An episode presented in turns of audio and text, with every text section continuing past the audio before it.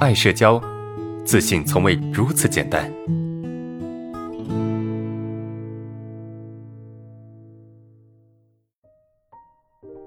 来看下第三个问题啊，听到有人讲话或者制造出各种声音，还有视线看到别人，能感觉到别人在做什么，啊，都会突然心慌、紧张、心虚，然后就会有人咳嗽。每次这种情况都能够引起别人的咳嗽，啊，别人咳嗽是针对自己吗？还是他们自身都没有察觉，就是本能的觉得气氛不对而咳嗽的？啊，我跟你讲啊，我们昨天也回答过这个问题哈，类似的问题，什么意思呢？第一个是你出现症状啊，你看听到有人说话或制造出各种声音，还有视线看到别人，能够感觉到，能感觉到别人在做什么，对吧？就是当你看到这些东西的时候，当你感受到这些东西的时候，那么你会突然心慌、紧张、心虚，对吧？这个是什么？这个是现实的某些问题引发了你的症状，是不是？就当你能够看到这个别人讲话或听到各种声音的时候。对吧？或者视线看到别人的时候，会让你紧张，对吧？这些东西，这些表现会唤醒你的症状。你的症状什么呢？你的症状就是，哎，你会心虚、心慌，你会紧张，啊，这个跟社恐的任何症状是不是一样的？本质是一样的啊。不管是你你出现什么表现，比如说脸红之后，你会出现症状，不敢对视会出现症状啊，等等，这些一定是有一个刺激因素，然后导致你出现症状。当你出现症状的时候，你会觉得别人咳嗽。你就发现别人咳嗽，那我昨天像昨天那个同学，我就问他，咳嗽这种东西，它它是一个什么？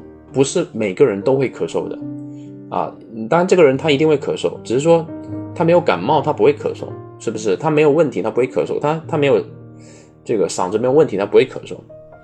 所以你你现在会把，因为你太敏感、太在意自己的这种表现会不会给别人造成影响了，对吧？所以。可能那些你出现症状的时候，别人并没有咳嗽的那些时间段，你根本不在意；但是别人咳嗽的时候，你就特别在意，自然而然的，你的敏感的内心就会开始记住那些别人咳嗽的时刻，而别人咳不咳嗽的时候，你根本就不在意，懂吗？所以，如果你你想要去发现这个东西是是不是自己过分关注，你可以去记录，比如说你每一次出现症状，你就记一次啊，我今天出现症状了。然后别人有没有咳嗽？有咳嗽你就记录有咳嗽，然后你可以去了解，哎，这个咳嗽这个人他是不是因为感冒而咳嗽，还是因为什么，对吧？你可以大概去了解一下原因。如果一个人感冒咳嗽，那就很正常了嘛，是不是？他也不是因为你而咳嗽，而是他是一直在咳嗽。这是第一个啊，就你要学会每天去记录。当你出现症状的时候，那么你去记一下，对，有没有人咳嗽？有咳嗽你记住有咳嗽，没咳嗽你记住没咳嗽。你去记录个两三天试看看。你会发现哈，一个问题就是，不是你每一次出现症状，别人都会咳嗽的。就算是你每一次啊出现症状，有人咳嗽，那么你可以去了解这个咳嗽背后到底是什么原因，是别人真的嗓子不舒服，对吧？你可以去问一下，哎，你怎么一直咳嗽啊？是不是最近感冒了？你可以去问一下他，啊，是别人嗓子不舒服呢，还是因为什么原因？你可以去了解看看，是不是？哎，通过这两个动作，第一个动作去通过记录。你去了解那种一一对应感是不是真的是这样的？因为太敏感的时候，我们就会产生这种感觉。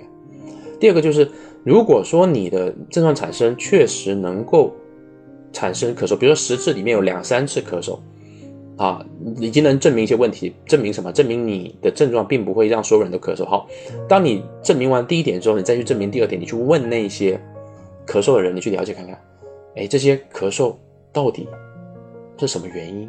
是因为他真的感冒了，啊，因为嗓子不舒服，慢性咽炎还是什么鬼，对吧？去了解一下，了解完之后，你就会得出一个结论哦，其实他们的咳嗽跟我没关系。我之所以会觉得有关系，是因为，哎，是因为什么？是因为我太敏感了，我太在意自己是不是影响到别人了。OK，记住哈，这是我们的第三个问题。